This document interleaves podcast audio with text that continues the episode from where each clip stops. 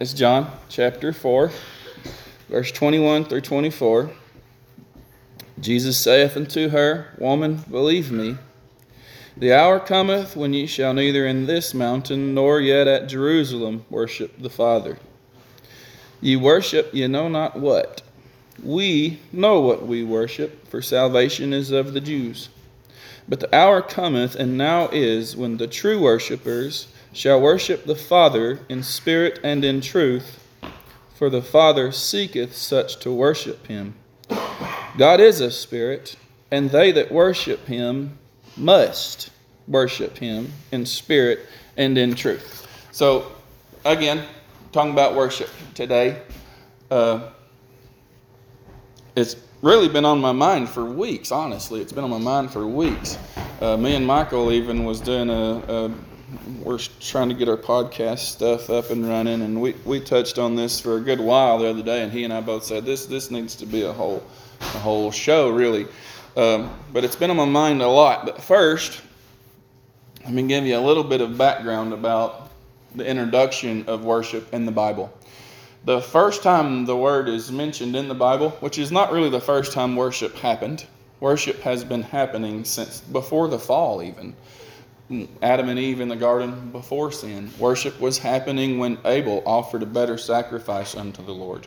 So this is not the first time worship was has happened, but it is the first time that the word itself is mentioned, and it's actually when Abraham went to offer Isaac in obedience to the command of the Lord. He told the, his, his countrymen that were there, he said, You stay here, and I and the lad are going yonder I love King James' way of communicating. We're going over yonder to worship. And when we stop and think about that, honestly, that right there is already setting such a, a different tone for worship than what I will just say the, the, the you know modern world thinks of when we think of worship. Now, the next five occurrences of that word in Scripture helps set a more full picture of worship. Because actually, the next occurrence of the word worship is something that we can all really relate to. Abraham's servant had been sent, or maybe it was Jacob's, pardon me for, for forgetting this this morning. I've much studied the weariness of the flesh, and I have been reading and studying stuff like crazy, so I literally have things running together in my mind. But uh, a, a servant had gone to basically find a wife for him now, I'm wanting to say it was Isaac or Jacob. Okay? Um, obviously, it wasn't Abraham. We know that would be wrong. Okay? Well, he's praying, and he's praying, Lord, when I get there, you know, would you send out the one that it's supposed to be to draw water from this well? And so he's got a prayer that he's been praying, and sure enough, she comes out and he talks to her, and, and, and really his prayer was answered right there before his eyes. And it says, And he bowed his head to, toward the ground or to the ground and worshiped God. Now, so that's, that's a level of worship we can all relate to a little bit more than the offering of Isaac. And so the next occurrence of worship, actually, I don't know what exact order that these are in, but uh, it was again when the man was delivered out of what he was. Uh, you know, he was, he was in fear, so to speak. And he was delivered out of this and he worshiped God. And of course, when the children of Israel were delivered out of Egypt and they got across the Jordan River, they all, as a congregation, as one big uh, group of people. All, I, I, think it'd been so amazing to see. I, sometimes I wish video cameras could have been around back then because you know everybody would have been using one too. Like, look at that Red Sea parted, you know. Uh, they all, a million people, 1.6 million people estimated, bowed their head all at one time and worshiped. And eventually they sang a new song. Um, but when we see these acts of worship, well, I will say this the first six times it's there, and every time is accompanied by an outward act. They all bowed, they were all bowing. And some it literally says, and bowed their face like to the ground. And I think it really means like they went plumb down to the ground, on their knees, all the way to the ground. At other times, I'm sure it's this. And you know, when we say, when we ask God's blessing over the food, we do that because the Bible says, you know, uh, it, it, teaches that precedent. Um, but we bow our head, that's an act of worship. Every time we're bowing our head in with God in our mind, that's an act of worship. And when we bow our knee and when we get down to pray, that's an act of worship, and that precedent is definitely set there. But the word worship is also interesting. Now, we're 3,000, 800 years down the line from Abraham. And we're also several hundreds of years down the line from the word, the, the, the creation, so to speak, of the word worship. The word worship is not 3,500 years old, but it's an old English word that was used to encapsulate what they were doing. And what the word really means is what I'm getting at is now we use it sort of the, the, the broad scope that it once meant has really been narrowed down now. Anytime we use the word worship, we use it in a religious sense, in a Godward sense, and that's probably a good thing. But it really hasn't always mean, meant that. Worship comes from this old English word that was worth, worth, ship.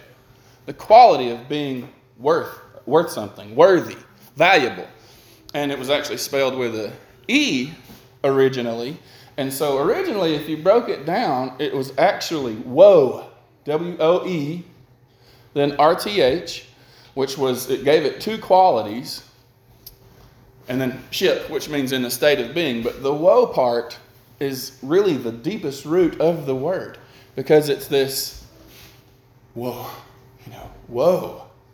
Like with that word in the Bible, the W O E, it doesn't just mean what we mean, like, whoa, dude, that was so cool. You just, you know, did a flip on your bicycle. No, it was like, whoa, awe inspiring, and it was also whoa, fear inspiring, woe trembling. And so that is really, when we think of worship, that's what we need to think of at the heart of that word. What that word is trying to encapsulate for us is woe. like in the deepest sense of woe, awe, awestruck wonder, the song, but also a sense of fear. Now, I don't think that the Bible teaches us fear in the sense of being afraid, of terror of God. However, like when Katrina and I were at Niagara Falls, and the power of that waterfall was you could feel it rumbling in your body once we got on the boat and we're heading up into this mist of the falls, which is really more like blowing rain, just pounding you in the face, and you're yelling at one another like, "This is so cool!" Because I mean, you can't hear. It's the power is amazing, and the volume is amazing. And when we were there, it was like, "Whoa!" in a sense of this is amazing, but it was also like, "Whoa! Stop the boat! Don't go any further, because we may die." And so it was a fear and a sense of uh, respect. It makes you feel really small it makes you realize that, you know, one wrong move here, and I'm in, I'm in serious trouble. And so, let's move forward here. Worship. Ascribing worth, ascribing what something is truly worth to it. That is at the very heart. I mean, go home and do your Bible study on worship, and you'll see what I'm saying. It is at the heart, it's the epicenter of our relationship to God. In fact, I would say without worship, you don't have a relationship to God. Not the true God. If you have what you think is a relationship to God and there's no worship there, then that's not the real God that you have in mind. True worship is at the very core of our relationship to God. In fact, if we think about the first command, thou shalt have no other gods before me, that's really a command of worship. What he's really saying is, thou shalt worship no other God. And then, in fact, if we look at the two tables of stone, what they call it, you know, the first four commandments were about God and man, and the second six, or the next six commandments were about man dealing with man. But the whole first table of stone, the first four commands, are really about worship. And really, to even fulfill what they sum up, those first four commands, Jesus sums them up in this way. Well, he really is quoting from Deuteronomy.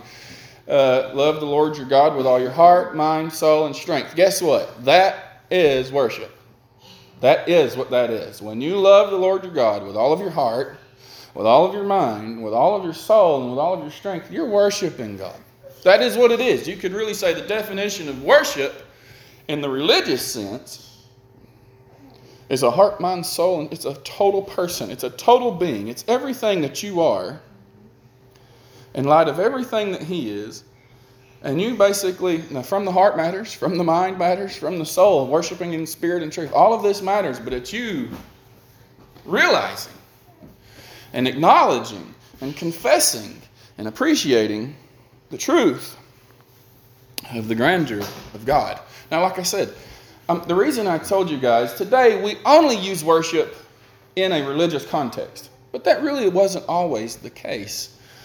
Uh, and in a sense, you're going to see that when you have a true love for someone, you are ascribing worth to that person.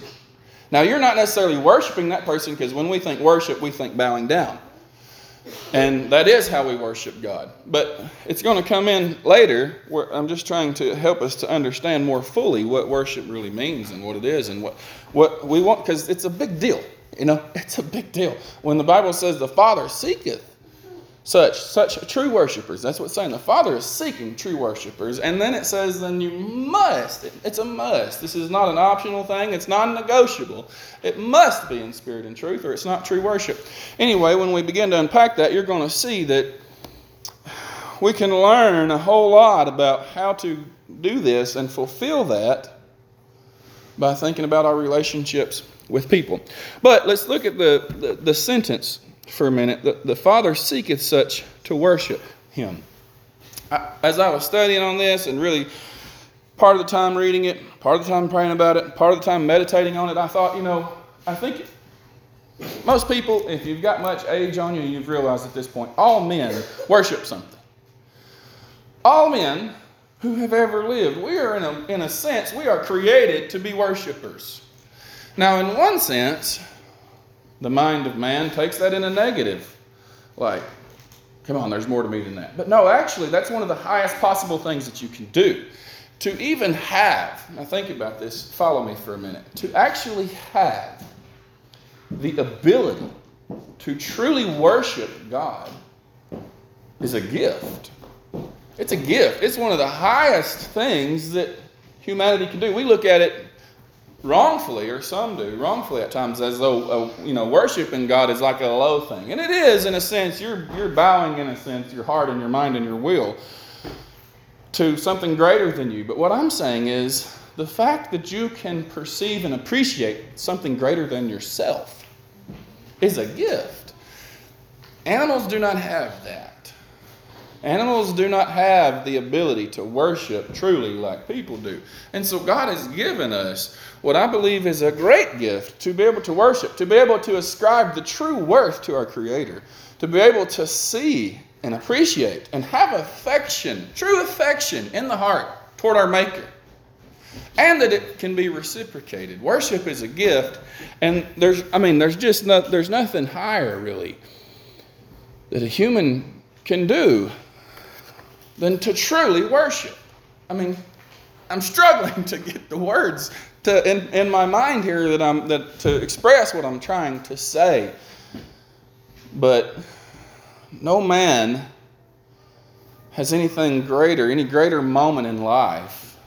I'm saying, as far as him, even when you see a man who is truly in true worship, Abraham, when you see Abraham in a true worship of God, it's like that, that, there's a man right there. That's that's the kind of man I'd like to be like. It's one of the highest things you can do, is what I'm saying. Now, this is this, if you don't know what the word narcissist means, uh, just bear with me. But God is not a narcissist, and I put that here because the Bible says the Father seeketh such to worship Him, and I have listened to a lot of debates through the years over the existence of God, the nature of God, and all that kind of stuff. And oftentimes, these people who are in a condition of unbelief are basically attacking God, like, oh, your God's a narcissist. All he wants is to be worshiped.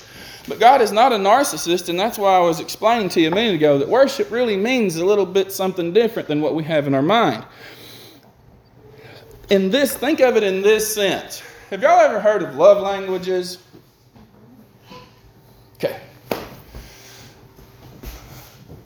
I don't remember how many there are, what, four or five love languages? I don't know. That doesn't matter. But worship in a sense, is the love language of God. Now, if, if, if God is a narcissist, then we all are. We all are, which He's not. And this is how I, I think about this. You know, my wife tells me often, at least four times a week, she'll say, Tell me something sweet. And I'm like, why don't you let it come naturally? it's going to come. Just, you know, I say sweet things all the time, you know. And she's like, it doesn't have to be anything big. Just tell me something sweet. Now, she does not mean worship me. Okay? She doesn't mean that. And it wouldn't be right if I said it in that way. But what she does want to hear is, what am I worth to you? What do I mean to you? And you know what, guys? We want the same thing. We don't go about it like, tell me something sweet.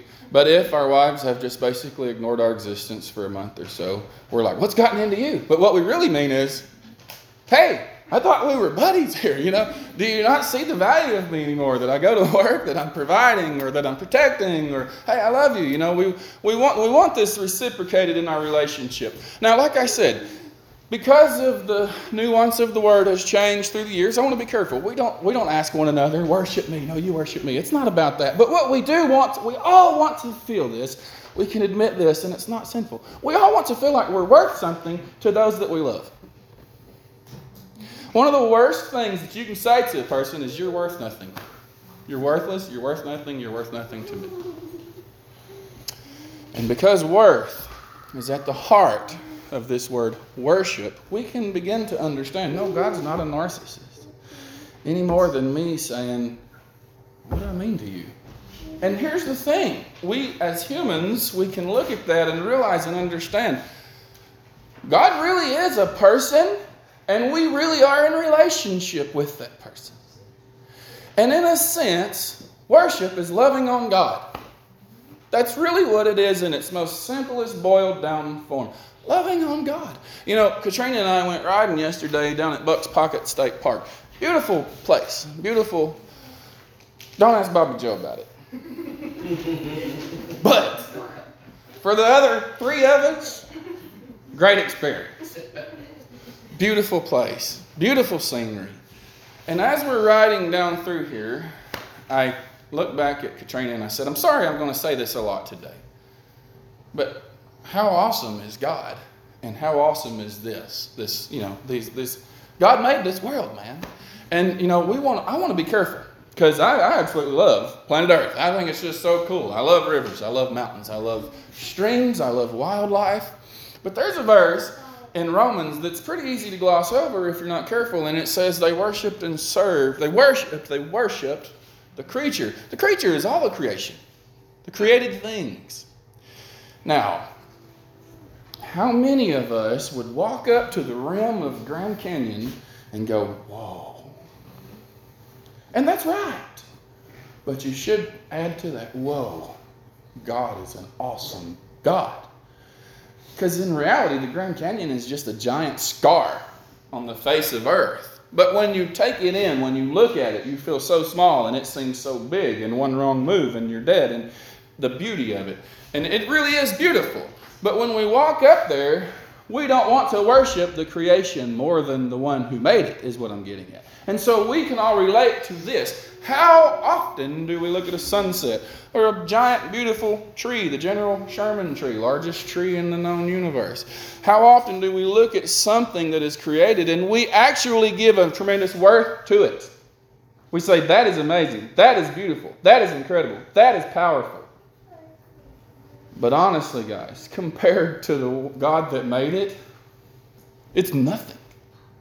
I mean, it's nothing.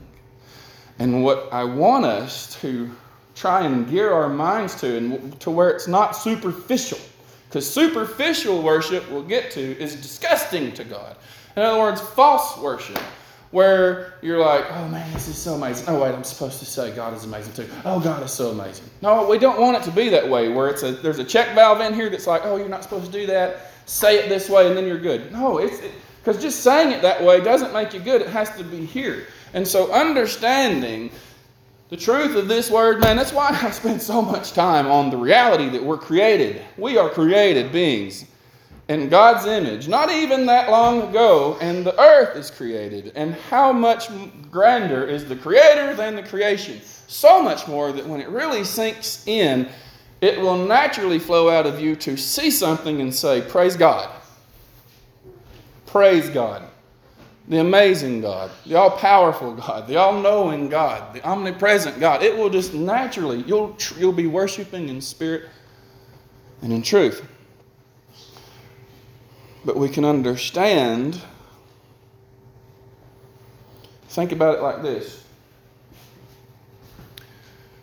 Well, there is nothing more worthy or more valuable or has more worth. There's nothing that even compares to God.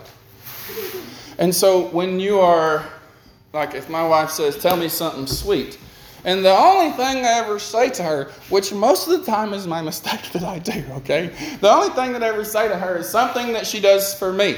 Oh, you're a good cook. Well, come on now. That's, you know, that's how it benefits me. Oh, you know, you do this, or oh, you do that. That's about me. It's actually about me. It's about what you provide me. But you know something? In spite of me and regardless of me, she has a tremendous worth. But even our worth compared to God's worth is incomparable. It's incomparable.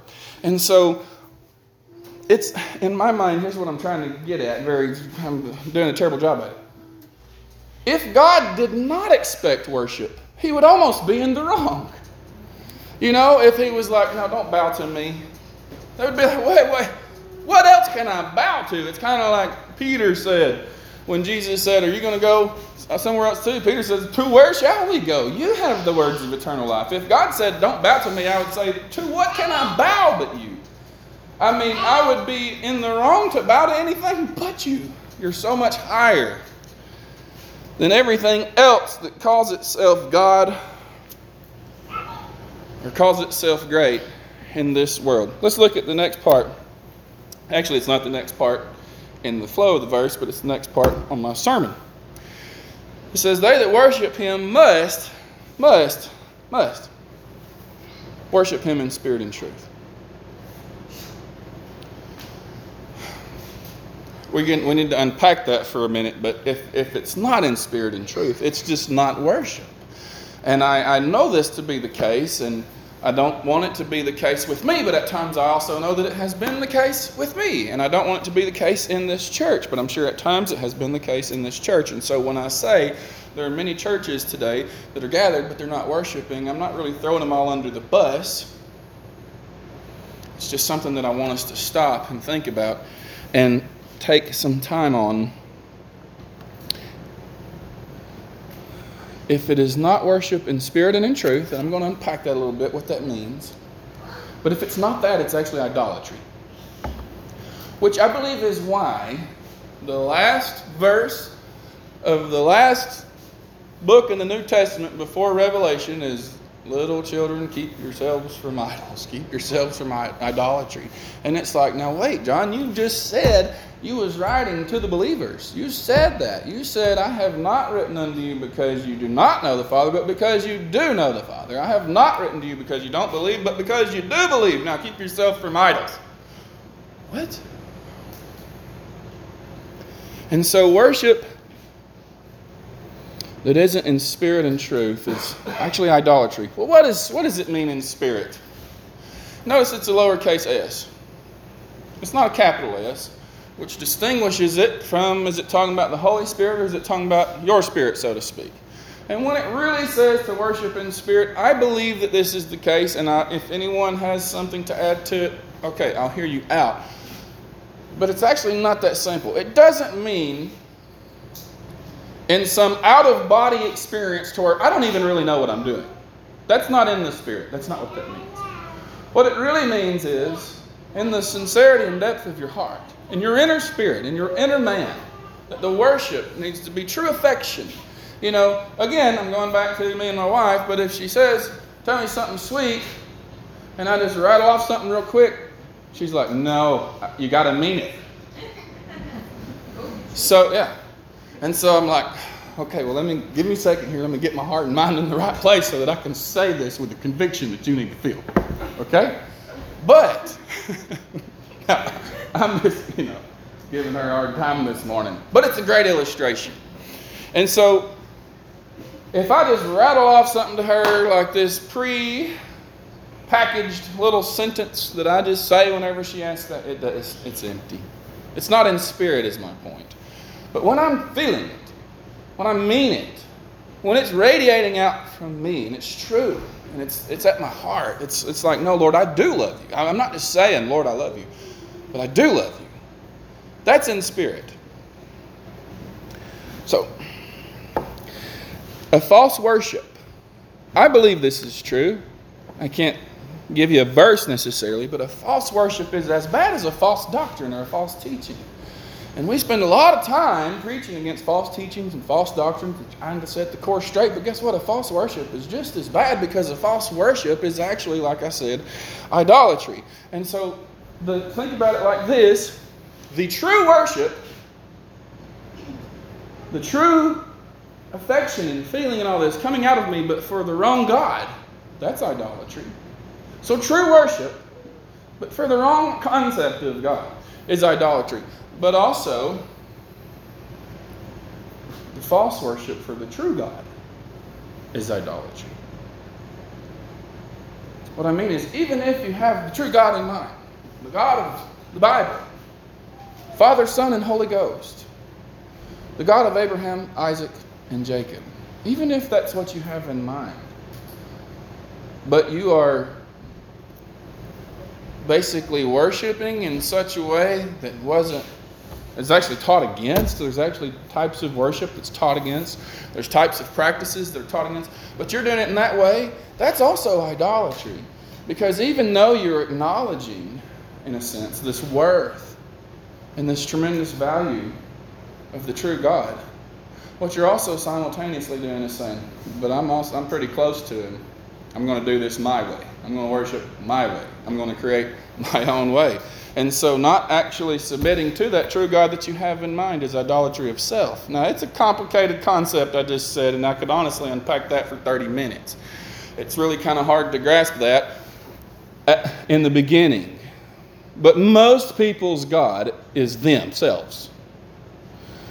Most people accidentally confess that when they say stuff like, Well, if I was God, I would this.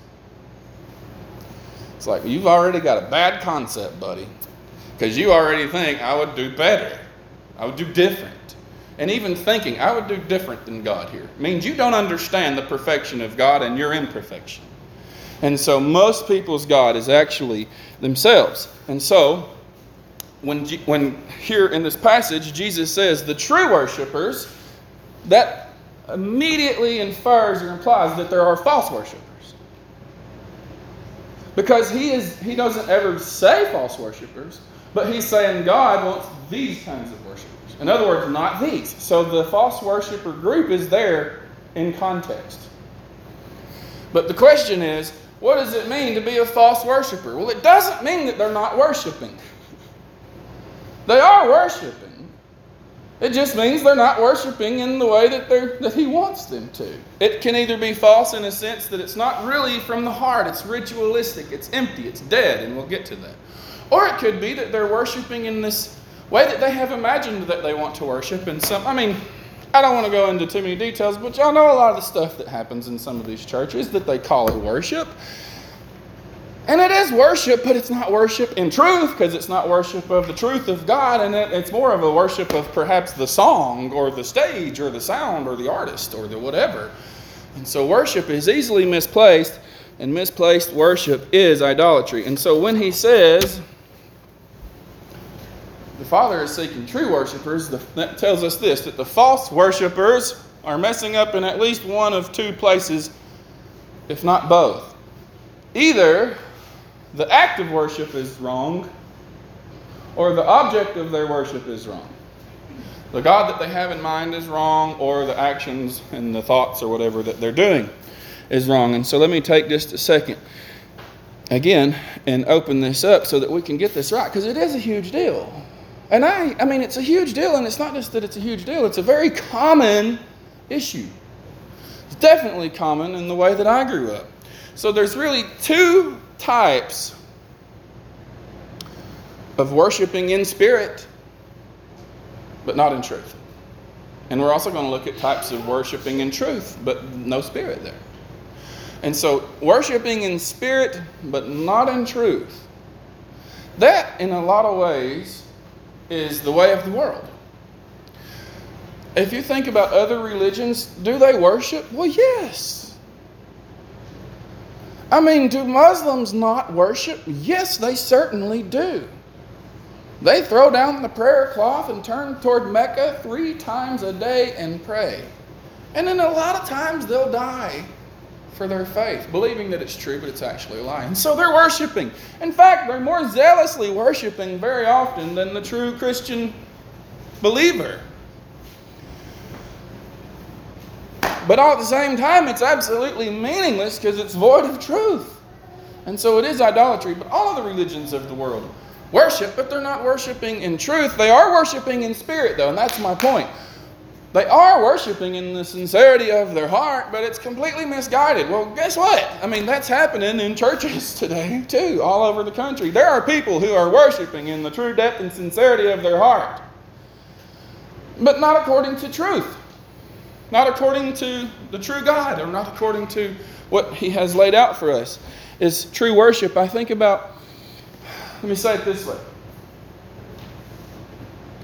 I'm not saying, because I don't even think it's possible for you to fully comprehend all of God. I, don't think that that's possible. Not in, in this side of eternity. But to fully to comprehend God to what God expects you to do, well, obviously that is possible, or He wouldn't expect that. So there's a certain amount of understanding that God has given us that we have that ability to do. But people often think, and please don't make this mistake, but people often think, well, it's the way I think about God. Let me be mean and nice here at the same time. The way you think about God is meaningless if it's not the true God. The way you think about God is meaningless if it's not the God of the Bible. Now, I'm not saying anyone here has that. Just don't do that.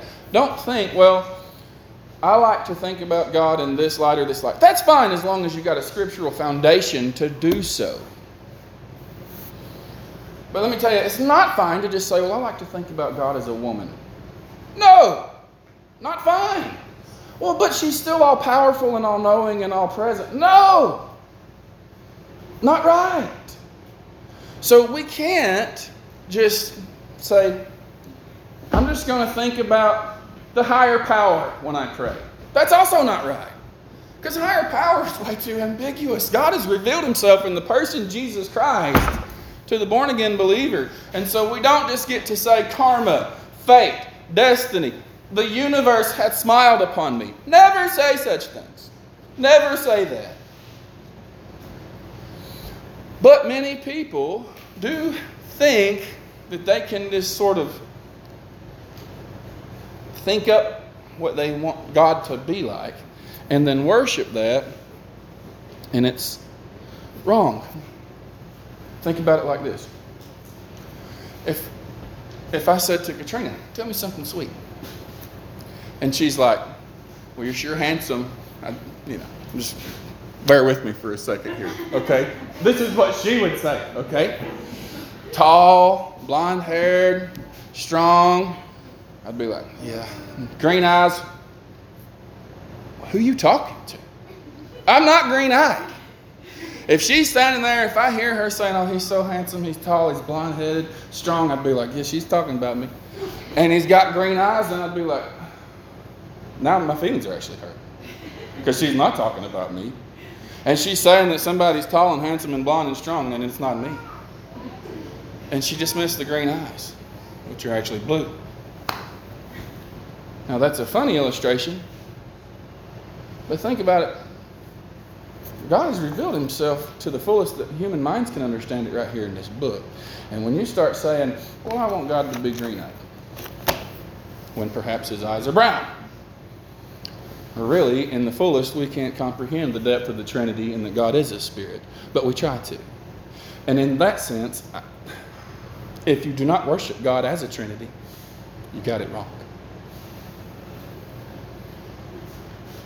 That's a deep thought. I know. I'm not saying all at one time every time.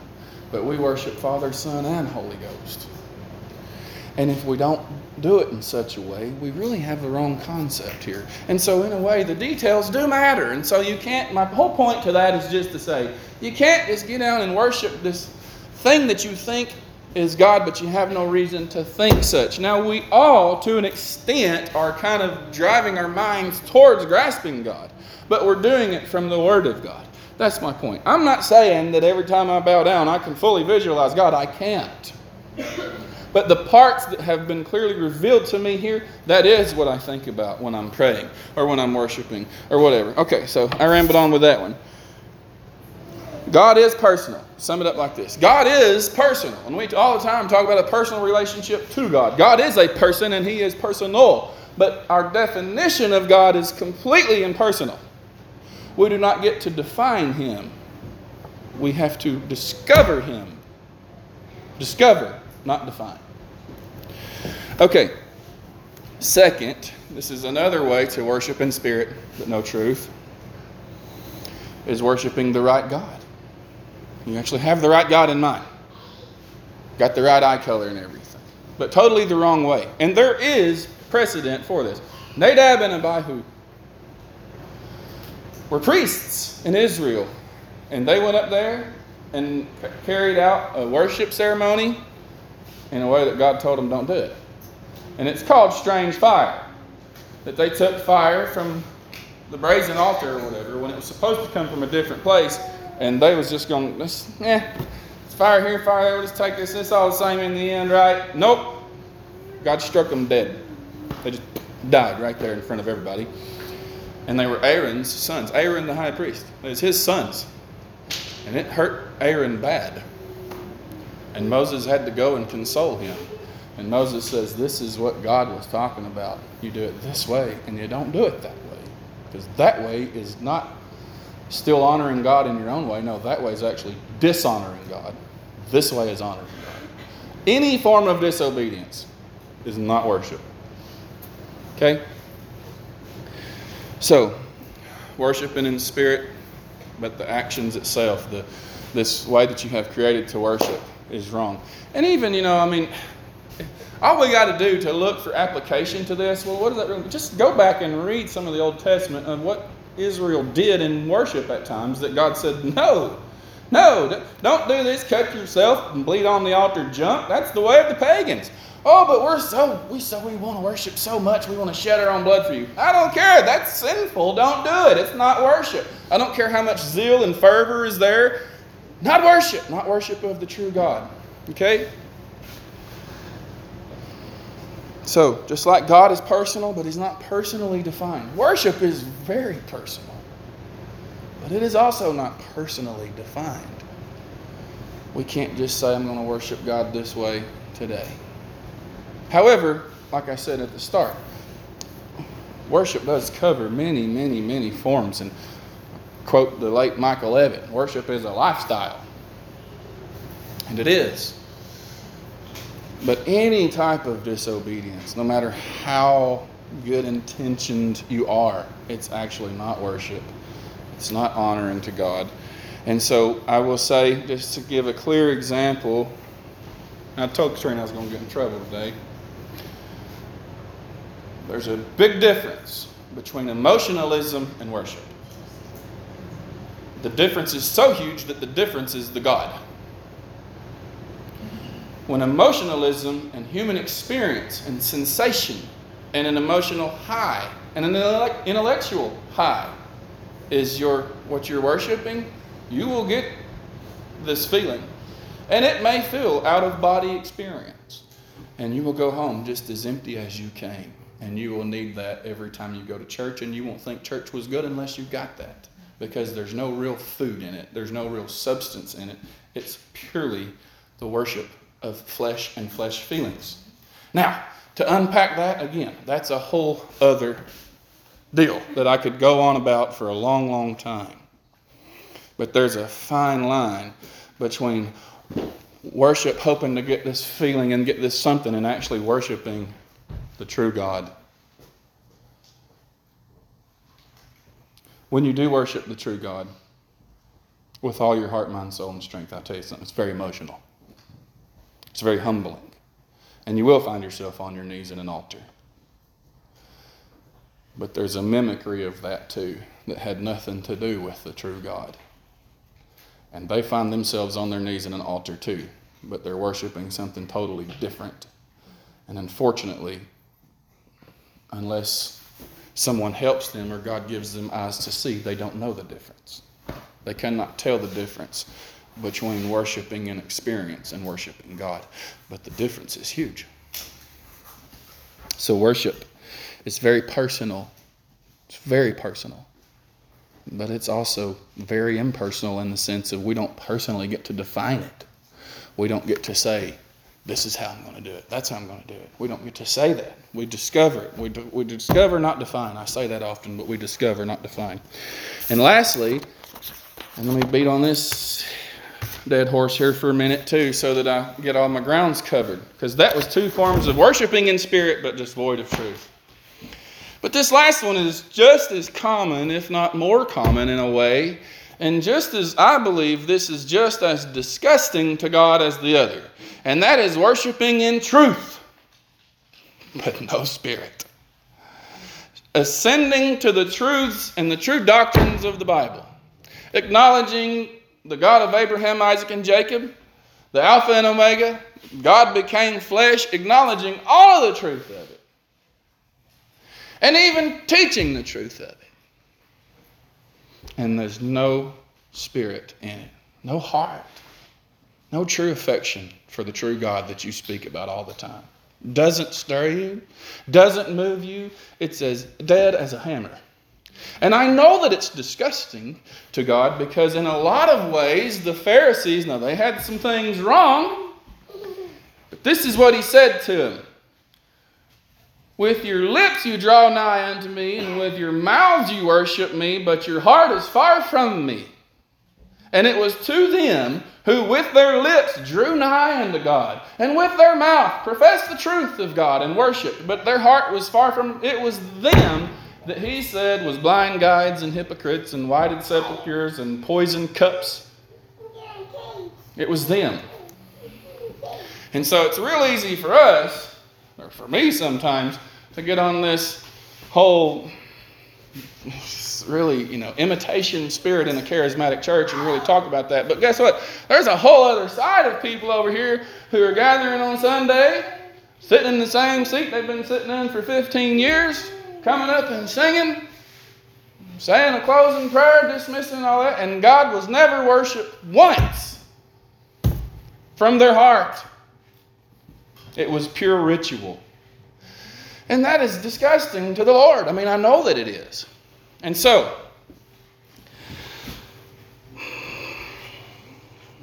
Katrina says every time I scratch my head like this, it's because I'm getting nervous, you know, or I'm getting some anxiety or something. So now I got to start paying attention to it. Um, my whole point today is to encourage you to think about two things. First and foremost, Jesus Christ and the Holy Spirit and the Father, there's nothing more worthy of you loving on than that.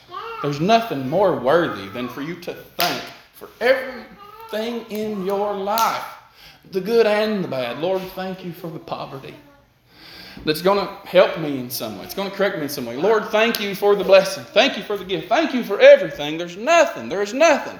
Listen, Christian men for sure, and I'm not calling y'all out, y'all are my friends, but man, the men need to open their mouths and worship. Like true from the heart worship. Let her fly, so to speak. Praise the Lord at times. Walk out. I mean, I did, I, I, not just because I've been studying this, okay? I'm not taking my own horn here, but last night I just walked out and I just felt so moved and I said, Lord, I just thank you. I thank you for you. And I think Christian men need to set an example of worship for their, for their families and for the church. So open your mouths and worship. Think about it, man. God has said, I'm seeking true worshipers. I'm seeking, I'm looking for them. I want them. That's the people I want. And that's what we want to be a true worshiper. A true worshiper. So, my main point today is encourage you to worship. to take time, very, very often, daily. At times, bow and pray. At times, bow and worship. God, I thank you. I thank you that you're my inheritance. I thank you that you sent your son. I thank you for this love that I that you pour upon me that I can't even comprehend. Lord, help me to worship. Help me to, to give that back because I sure love receiving it. I love hearing His mercy endures forever, that His grace will lead me home. I love hearing that stuff. And I know that my God loves hearing. I thank you for that. I appreciate that. How can I better serve you? I know that God loves to be worshiped. In fact, in the Bible, it's depicted as this uh, sweet fragrance that fills the air before Him, or incense. Worship is depicted that way. It pleases the Father. So let me encourage you to worship. And number two, if you feel like you don't necessarily understand maybe something I've said, the spirit and truth part of it, or you, you, you would like to increase your understanding of worship, I encourage you to get in the Word and study it. And of course, I'd love to answer any questions that you have. But what you never, ever, ever want to do is be guilty of false worship, because that is idolatry. So I'm done. Uh, does anybody have anything they'd like to say, a testimony or anything like that?